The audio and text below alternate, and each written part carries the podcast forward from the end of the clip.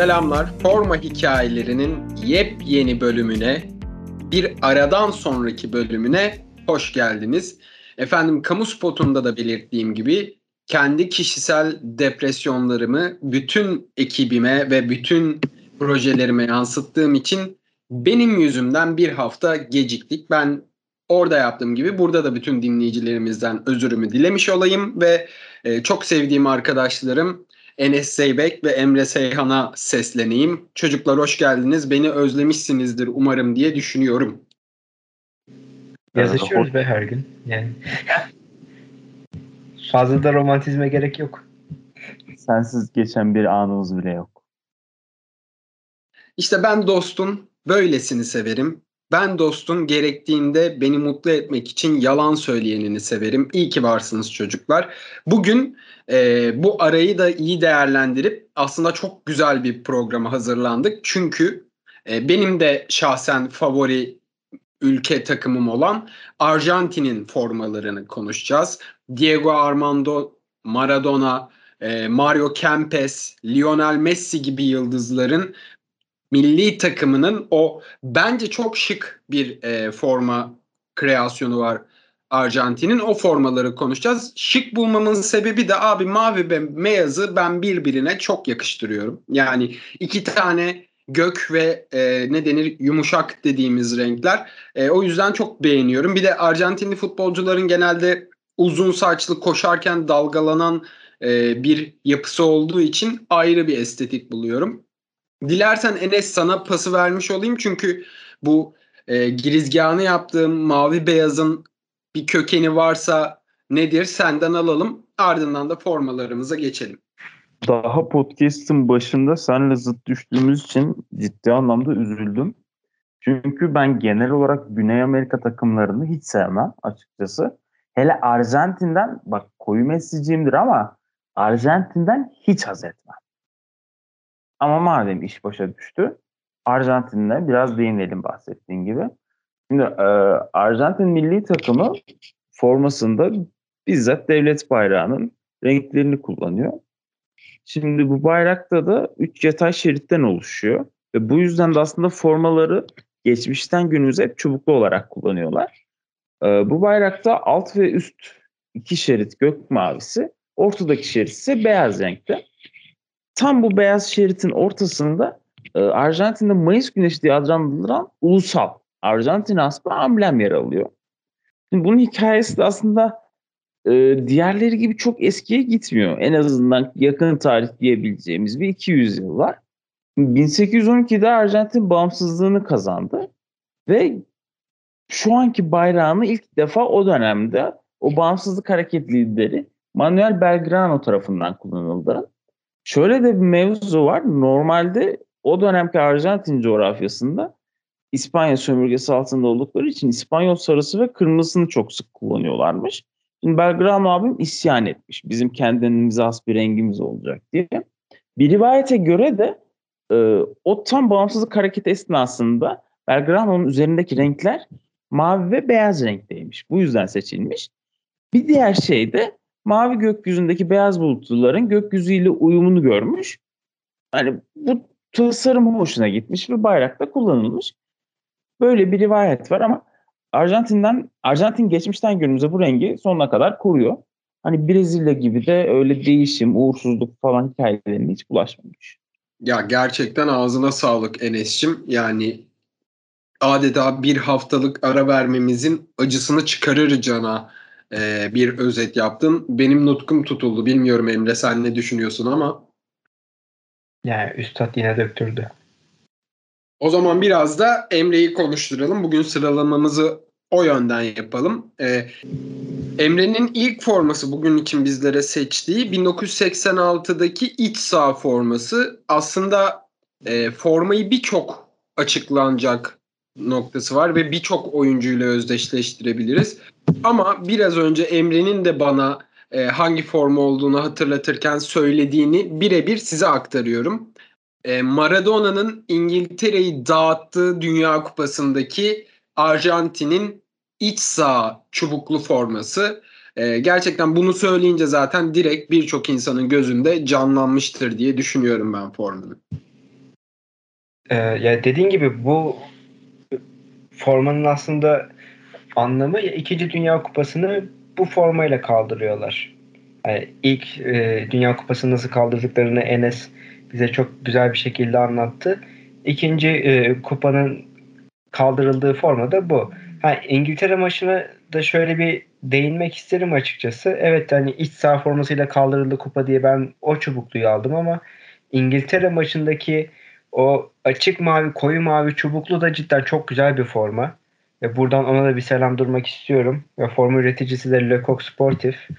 Ee, ya formanın tasarımına gelecek olursam Eren ya bildiğimiz aslında düz beyaz yakalı e, ya kalın mavi çubukları olan hani mavi beyaz bir çubuklu forma. Logo desen elle işlenmiş hani belli ediyor kendini o konuda. Ya buram buram nostalji retro kokan bir forma. Ya şu an baktığım görselden hani ben çok büyük bir retro havası aldım. Ya formanın e, yakıştığı oyuncu da tabii ki de ya Diego Armando Maradona. Ya ilk defa hani lideri olduğu bir takımda ya, tabii 78'de lideri olmak çok zordu. 82'de de bir jenerasyon geçişi vardı. Yani Kempes'in olduğu bir takımda lider o kadar kolay olunmazdı ama 86 tamamen Maradona'nın yılıydı. Ve ya tangocular ya A grubunu lider bitirdiler. Ee, bracket diyecektim. Ya tabloda da son 16 turunda da yine Güney Amerika'nın bir diğer mavi beyaz takımı Uruguay'ı elediler. Çeyrek finalde İngiltere maçı ki yani, yani çok büyük tartışmalara sebep oldu. Yani Maradona belgesellerinde zaten şöyle bir tabir kullanırlar. Madalyonun iki yüzü. Yani bir golde saf yeteneğiyle hani kendi yetenekleri kendi yeteneklerini gözler önüne seriyor ve bütün İngiltere takımını neredeyse çalıma diziyor ve golünü atıyor. İkinci golde de o benim elim değil Tanrı'nın eliydi diyerek yani efsaneleşen hani ya iyi anlamda veya kötü anlamda ya benim için yaşarsan kötü anlamda. Yani biraz hani sahtekarlığı e, meşrulaştırmaya gidiyor bu iş. Ama ikonikleşmiş diyeyim. ikonikleşmiş daha doğru bir kelime. Ya ikonikleşmiş e, bir golü atıyor. Yarı finalde rakip Belçika. E, Belçika'da 2-0'lık bir skorla geçiyorlar Azteca Stadyumunda. Ve yine Azteca, Azteca Stadyumunda bu sefer rakip Batı Almanya ki Batı Almanya'nın e, daha hani Almanya olarak genelleştireyim ben yine. Almanya'nın zaten nasıl bir kupa canavarı olduğunu hepimiz biliyoruz. Yazın Avrupa sahasının çekimlerinde de ben zaten buna ya birinci dereceden çalışmıştım diyeyim. Ya finaldeler ya e, yarı finaldeler ya da o kupayı kazanıyorlar. Almanlar böyle bir dinamoya sahipler. Ve o Almanya'yı 3-2'lik skorla geçiyor. Arjantin. Ve hani o final formasında da giyilen forma buydu. Ki klasik kombinle çıkmışlar. Çubuklu forma, si- siyah şort ve yanlış hatırlamıyorsam beyaz konç. Ya bu arada e, ben bunu birkaç Maradona konuştuğum podcast'te daha söylemiştim. Aslında kendisinin nasıl bir futbolcu olduğunu en iyi tanımlayan şeylerden biri bu bence. Sadece highlight'ları yani özel anları izlediğinizde o İngiltere maçında evet Maradona gerçekten olağanüstü bir gol atıyor. Fakat maçın 90 dakikalık versiyonunu izlediğinizde bazı sitelerde izlemeniz mümkün. E, şunu görüyorsunuz Maradona aynı koridoru ilk yarıda da birkaç kere deniyor aslında. Yani e, bu yeteneği o an sadece doğaçlama gerçekleştirdiği bir gol değil o. Birkaç kere daha o damarı bulduğu zaman orayı deneyip yine zorlayarak götürdüğü bir sekanslar var. E, gerçekten çok acayip bir futbolcuydu ve e, senin de anlattığın forma o kadar özel ki benim için de. Yani hem e, Maradona ve Arjantin'in o kupadaki performansı hem çeşitli rivayetler Maradona'nın biraz e, aykırı bir tip olduğunu hepimiz biliyoruz ve kupayı kaldırırken ki sevinci falan benim çok hoşuma gider. E, o zaman buradan da biraz önce de andığımız ilk kupaya gidelim. Mario Kempes'li takımın kupasına gidelim. 1978'de Arjantin'in giydiği iç saha forması. Benim çok sevdiğim retro formalardan biridir kendisi ve e, bilen bilir efendim bizim kayıtlarımızı aldığımız Skype'daki e, forma hikayeleri grubunda da Mario Kempes abimizin Valencia fotoğrafı vardır. E, ben çok severim. Özel bir futbolcu benim için Mario Kempes. O stili ve koşarken dalgalanan saçları ayrı bir zaafım var.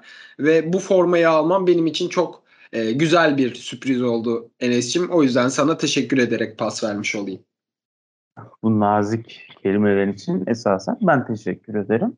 Ee, tabii ki Arjantin ele alıp da Kempes'e değinmemek büyük bir saygısızlık olurdu. Hatta evet Maradona çok çok üstün, çok ön planda bir isim. Yani Kempes'in de Maradona'dan arta kalır bir yanı yok. Çünkü bambaşka bir isim.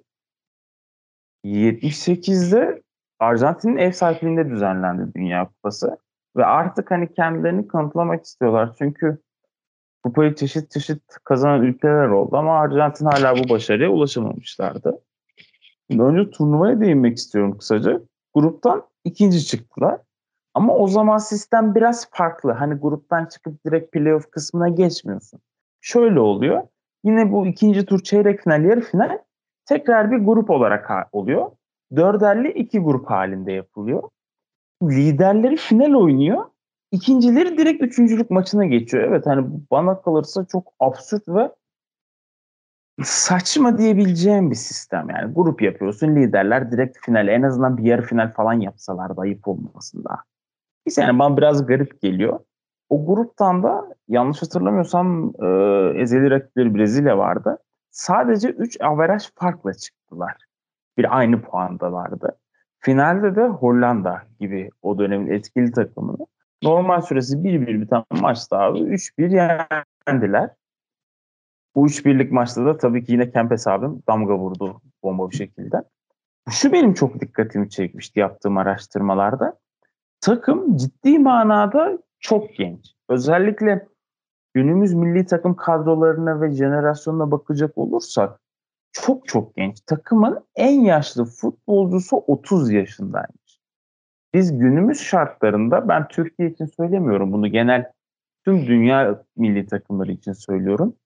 30 yaşındaki futbolcuyu milli takıma aldığımız zaman o daha verimli çağında diyor. Bu şey olayı yanlış anlaşılmasın. Hep gençleri alalım modunda demiyorum ama bu adamlar abi yaklaşık yaklaşık bile değil hatta 40 yıldan fazla bir süre önce bunu düşünmüşler ve bir jenerasyon tutturup Dünya Kupası'na katılıp o kupayı kazanmışlar. 10 numaralı ve çok sık kulağını çınlattığımız Kempes abimiz bu Dünya Kupası'nda 6 golle tamamladı ve gol krallığında zirveye çıktı.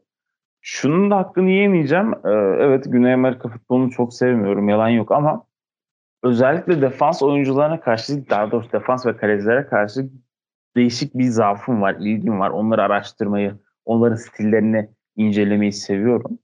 Bu kadroda kaptan Pasarella vardı. Ee, o dönem bazı belgesellerde kendisini tanıma fırsatım da oldu, izleme fırsatım oldu. Abi Pasarella esas takımın bel kemiği haline gelmiş. Takımı kurtarmış, bu hale getirmiş.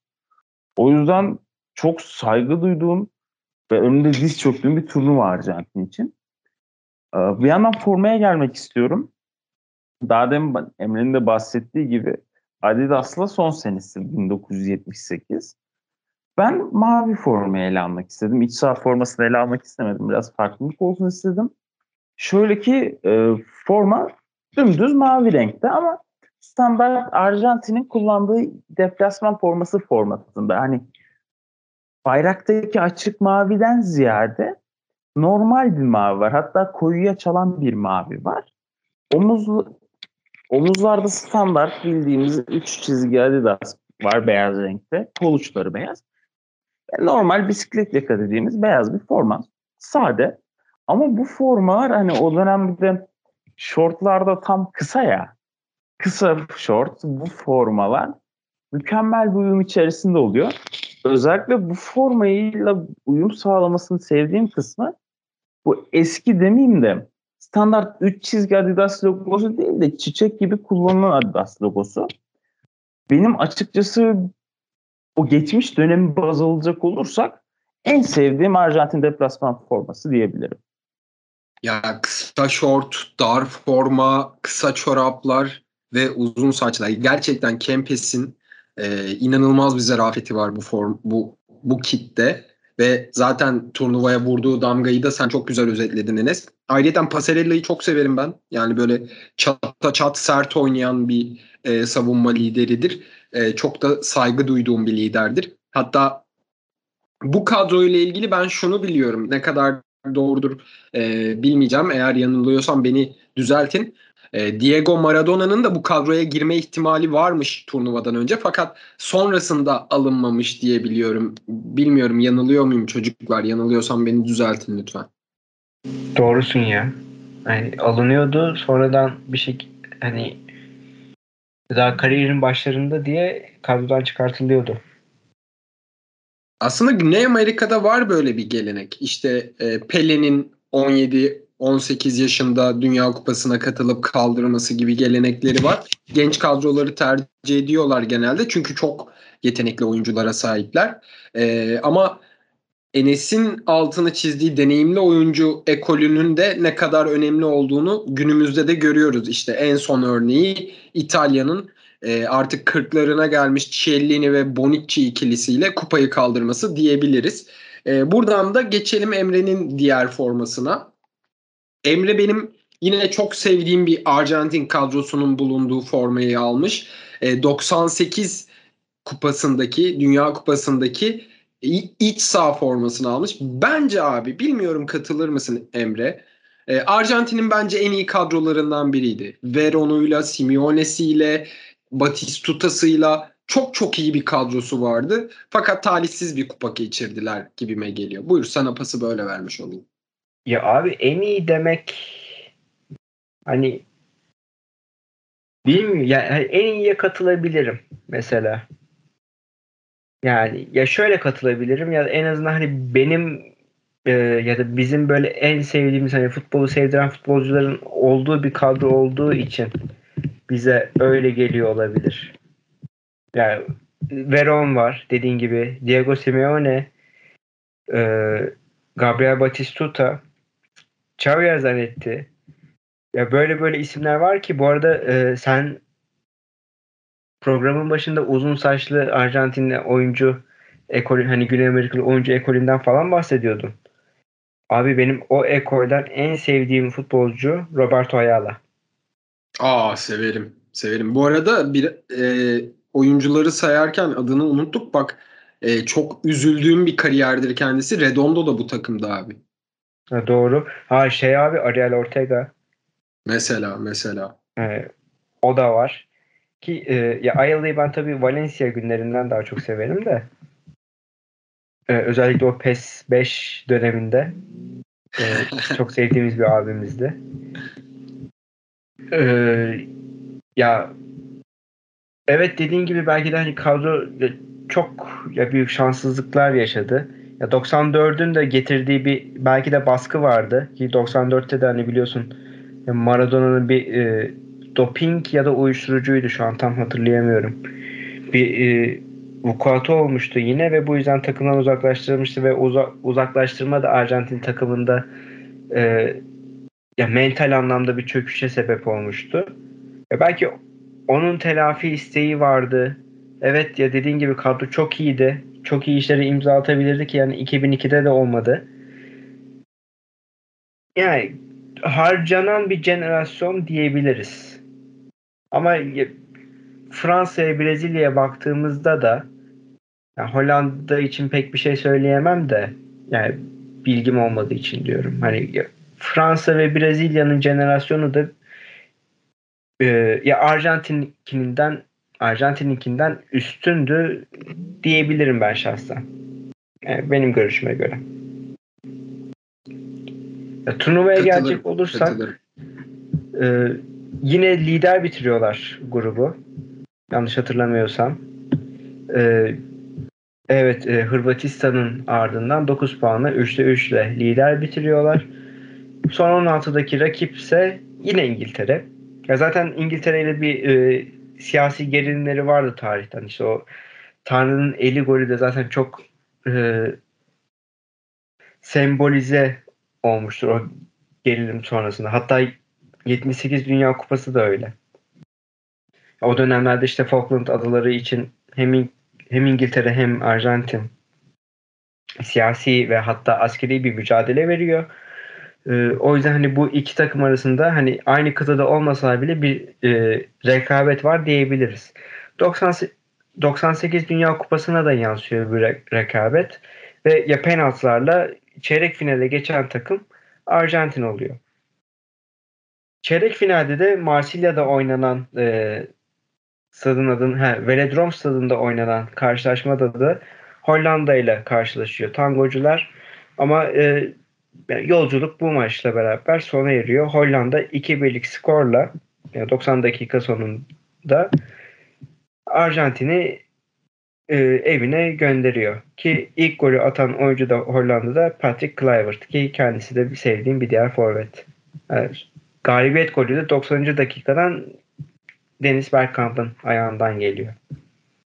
E dediğim gibi kadro cidden çok güzel.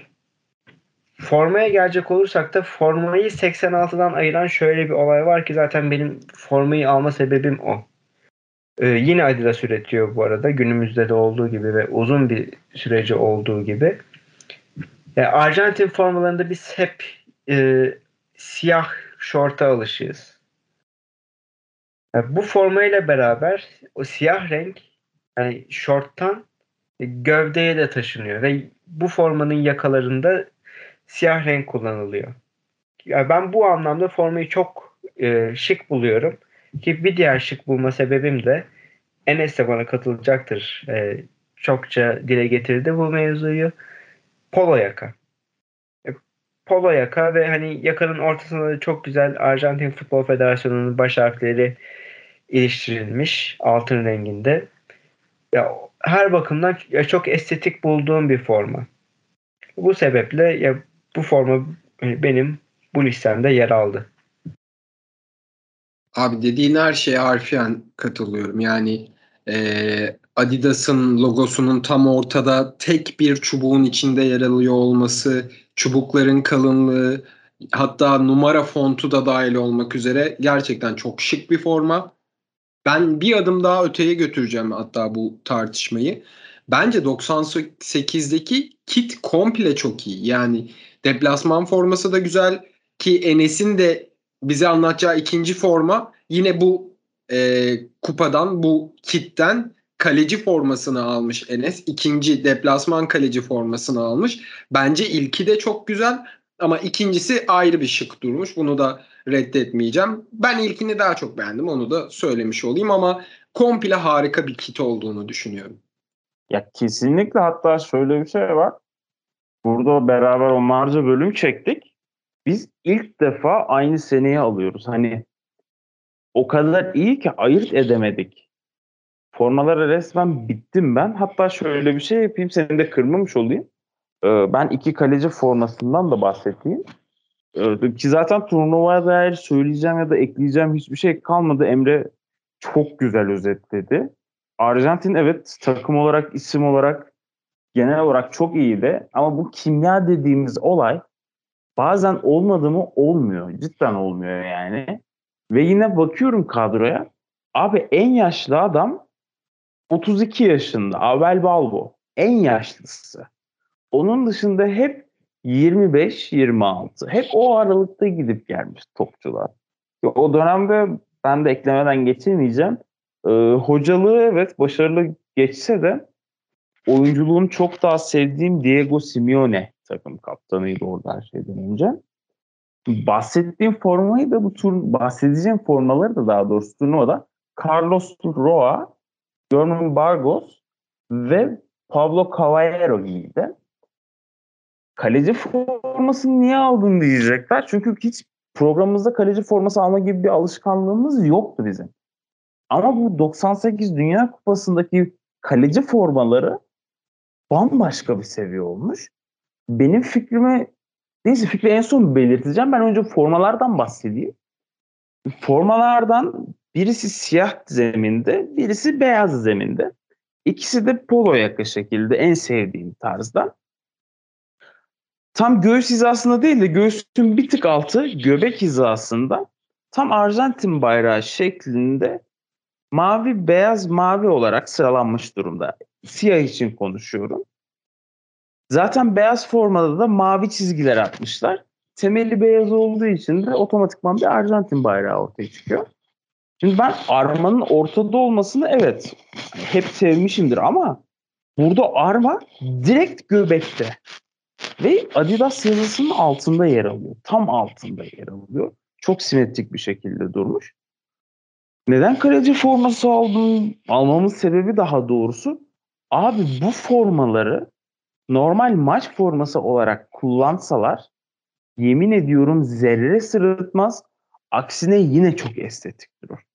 Hani beyaz forma zaten tamam evet Arjantin hep dikey çubuklu kullanıyor ama bu yatay çubukluyu kullansa abi niye böyle yapıyorsunuz? Neden diye kimse tek kelime etmez.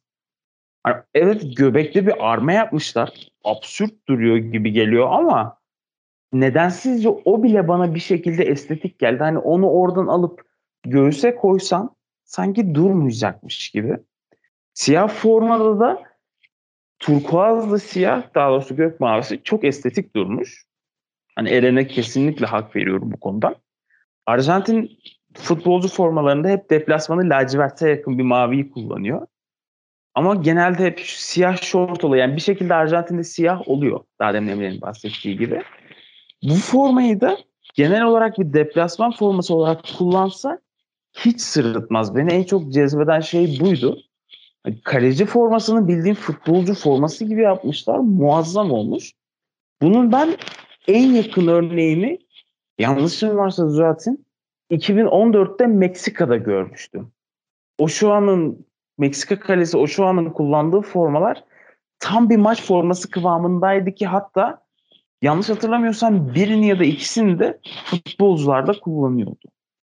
Dediklerine Arifiyen katılıyorum Enes'ciğim. Bu bu kadar e, ortak fikirde olmamızın sebebinin de bir haftalık ara vermemize e, ve birbirimizi özlememize yoruyorum. Çünkü çok mantıksız. Emre'nin son formasına geçeceğiz. 2020 yılında Arjantin'in deplasman forması olarak çıkardığı çok tatlı bir forma. Yani e, böyle bir kamuflajla puslu hava görüntüsü karışımı, güzel kol detaylı, güzel e, omuz detaylı bir forma. Ben bu arada 2020'deki iç saha formasına da bayıldım. Yani e, o bulutumsu detayları çok güzel vermişler Arjantin mavisiyle beyazıyla. E, sana pası böyle vermiş olayım Emre. Valla ya bence iç saha formalarının tillahını Enes benden sonra anlatacak diyeyim. Böylece onun seçimini de övmüş olayım. Ee, ya çok mavi beyaz çubukludan konuştuk. Ya deplasman formasına aslında baktığımızda ya sürekli aynı ton ya da işte daha koyu bir ton hani mavi bir forma görüyoruz Arjantin e, sahaya çıktığında hani kendi ülkesinde değil de işte başka ülkelerde sahaya çıktığında. Ama bu seferki forma biraz daha farklı. Ya rengi nasıl tanımlayacağımı bilmiyorum. Hani griye çalan bir mavi olarak tanımlayabilirim herhalde. Ya tabii bu formayı daha da şık hale getiren Adidas'ın Condivo e, dediğimiz o e, template diye şu an benim aklıma gelen ama Türkçesinin şu an aklıma gelmediği e, forması. E, yakalar yani kol uçlarındaki detaylardan da bahsettin. Kol uçlarına resmen hani Arjantin bayrağını döşemişler. Aynı Almanya formasında yaptıkları gibi. Almanya'nın iç saha ya da dış saha tam hatırlamıyorum şu an. O formasında da Euro 2020'de aynı çalışmayı yapmışlardı. Gövdedeki mavi e, ya o griye çalan maviden e, daha açık bir mavi de var. Hani ya çok değişik yani çok değişik tonların kullanıldığı bir forma. Hani o anlamda cidden hani beni mavinin birçok tonuyla tanıştırdı. O yüzden çok başarılı buluyorum. Yakalarda ve gövdedeki Adidas logosu turkuaz olarak işlenmiş ki hani cidden kontrast çok güzel yakalanmış bu formada. Ve bu formanın aslında e, yüz güldüren kısmı da yani Messi hayranlarının yüzünü güldüren kısmı da e, Euro, e, Euro 2020 diyecektim. Copa 2021 e, Copa Amerika 2021 şampiyonluğu. Çünkü Copa 2021 sırasında Arjantin bu formayı giyiyor. Bu deplasman formasını kullanıyordu. E, iç saha forması daha e, farklıydı. Gerçi yine senin o beğendiğin e, formaya da yakın olabilir ki aynen öyle. E çünkü e, ya bunu dememin sebebi hani fazla emin olamama sebebim 2019'da da, da bir Copa America oldu ve genellikle milli takımlar bir formayı 2 yıl kullanırken bu turnuva sıklığından dolayı ve kapitalist düzenin e, getirdiği bu üretim çılgınlığından dolayı Adidas yani yeni formaları üretip üretip durdu. Ki ben hani 2019 yılındaki formaları da yani çok da başarılı bulmuyorum şahsen. 2020'de bunu biraz telafi edebildiler. Ki 2021 için artık yeni bir forma tasarlamaması da belki de Adidas e, bir önceki o acele çalışmanın, aceleye gelen çalışmanın başarısız olduğunu kabul etmiştir de hani o sebeple yapmamıştır diye yorumluyorum. Ve sözlerimi burada noktalıyorum. E, güzel bir özet oldu. Ağzına sağlık Emre. Bugünün son formasını da Enes'ten alacağız. Aslında Emre biraz spoiler vermiş gibi oldu. E, fakat ben pası verirken Emre'ye şu formadan da bahsetmek istiyorum. E, Arjantin'in 2016 Copa Amerika'da giydiği iç saha forması. Ben onu da çok beğendim. Gerçekten benim çok hoşuma gitti. Fakat Enes'in son forması olan 2018 Dünya Kupası'nda giydiği Arjantin'in iç saha forması abi inanılmaz estetik olmuş ya. Yani e, siyah logo, Adidas logosu ve siyah omuz çizgisi detayları falan çok beğendim. Gerçekten çok çok güzel bir form olmuş. Buyur Enes söz sende. Ee, öncelikle çok farklı bir iç saha forması. Hani ikiniz de çok güzel bahsettiniz. İç saha forması tanımının birebir kumaşa dökülmüş hali bu. Ben öncelikle bu iç saha formasına girmeden şunu da değinmek istiyorum. Aslında bu hoş bir tesadüf oldu. Daha demin kaleci formasını anlatırken lacivert yerine biraz daha siyah yakın renkler bayrak renkleriyle kullanılabilir demiştim. Bu 2018'de kullandıkları deplasman forması da tam dediğimiz formatta olmuş. Bu hoş bir tesadüf oldu. Ben öncelikle formayı övmeye başlamadan önce turnuvadan bahsetmek istiyorum. Rusya'nın ev sahipliğinde düzenlendi 2018 Dünya Kupası. Gruptan ikinci olarak çıktılar abi. Son 16'da Fransa'ya 4-3 yenildiler. Ama hani bu 4-3'lük maç abartısız söylüyorum. Benim son turnuva vardı izlediğim en eğlenceli, en hareketli maçtı. Yani maçın başından sonuna kadar buram buram futbola doyduğumu hissettim ben. Hatta o Benjamin Pavard'ın çok estetik dönerek giden golü bu maçta atılmıştı ve böylece elenmişlerdi.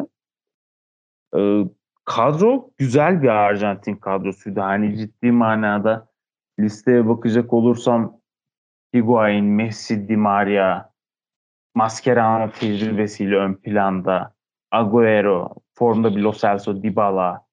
Hani ekip cidden çok iyi. Ama bu yine kimya dediğimiz olay Arjantin'e vurdu ve bir şeyler yine ters gitti. Yani olmayınca olmadı.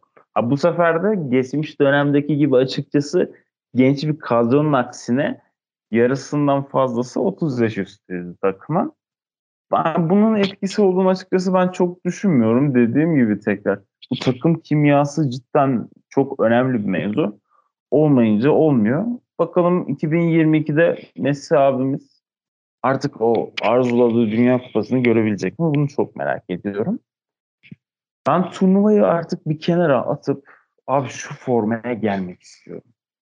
Forma standart bildiğimiz iç saha Arjantin çubuklusu. Ancak eskilerin aksine şöyle bir değişiklik var. Mavi renkleri daha doğrusu o gökyüzü mavisi biraz daha soluklaşmış tonda.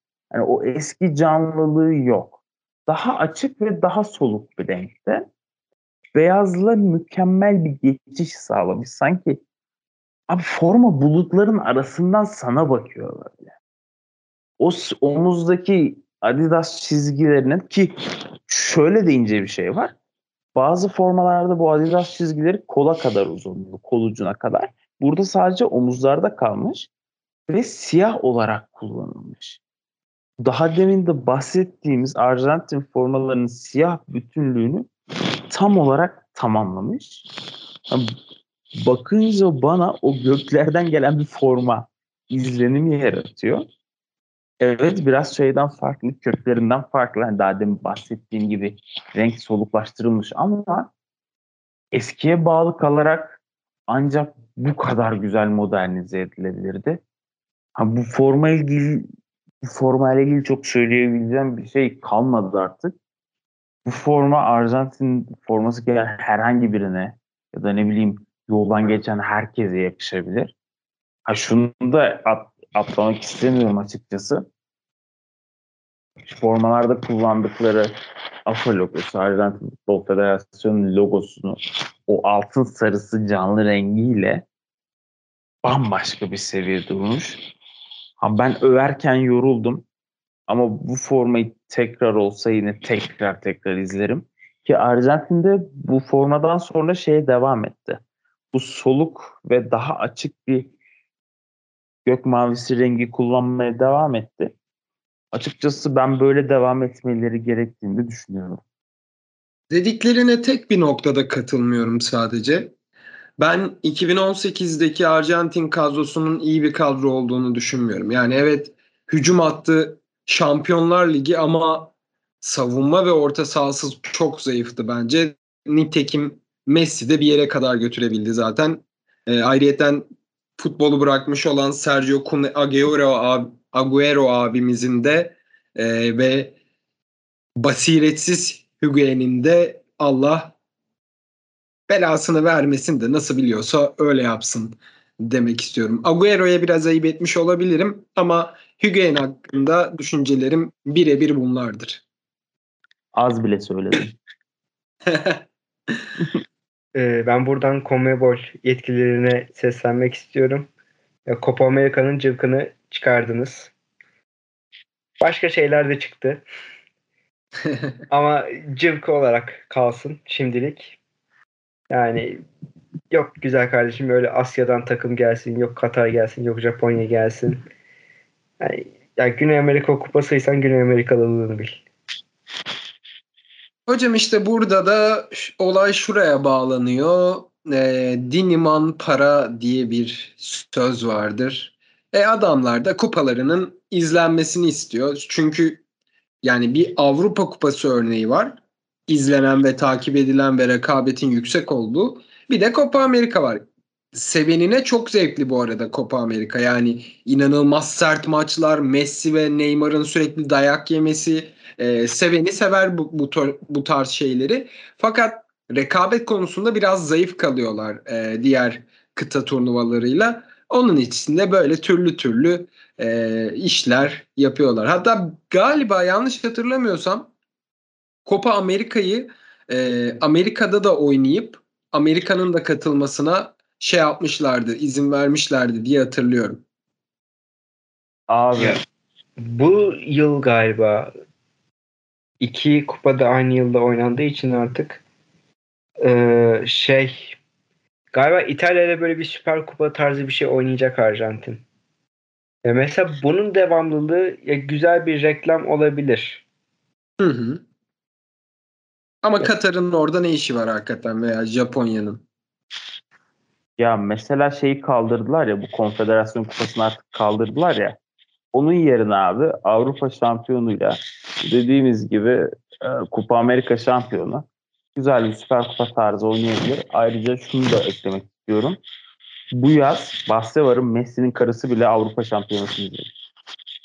Ya olabilir, olabilir. Hakikaten öyle. Efendim bizden bu haftalıkta bu kadar. Geyiğimizi de yaptık. Ee, sistem edilecek yetkililere sistemlerimizi de ilettik. Haftaya yine kendi seçtiğimiz formalarla ve kendi estetik algımıza göre sizlere yeni bir e, seçki sunacağız. Plaseyle kalın diyoruz. Hoşçakalın. Hoşçakalın.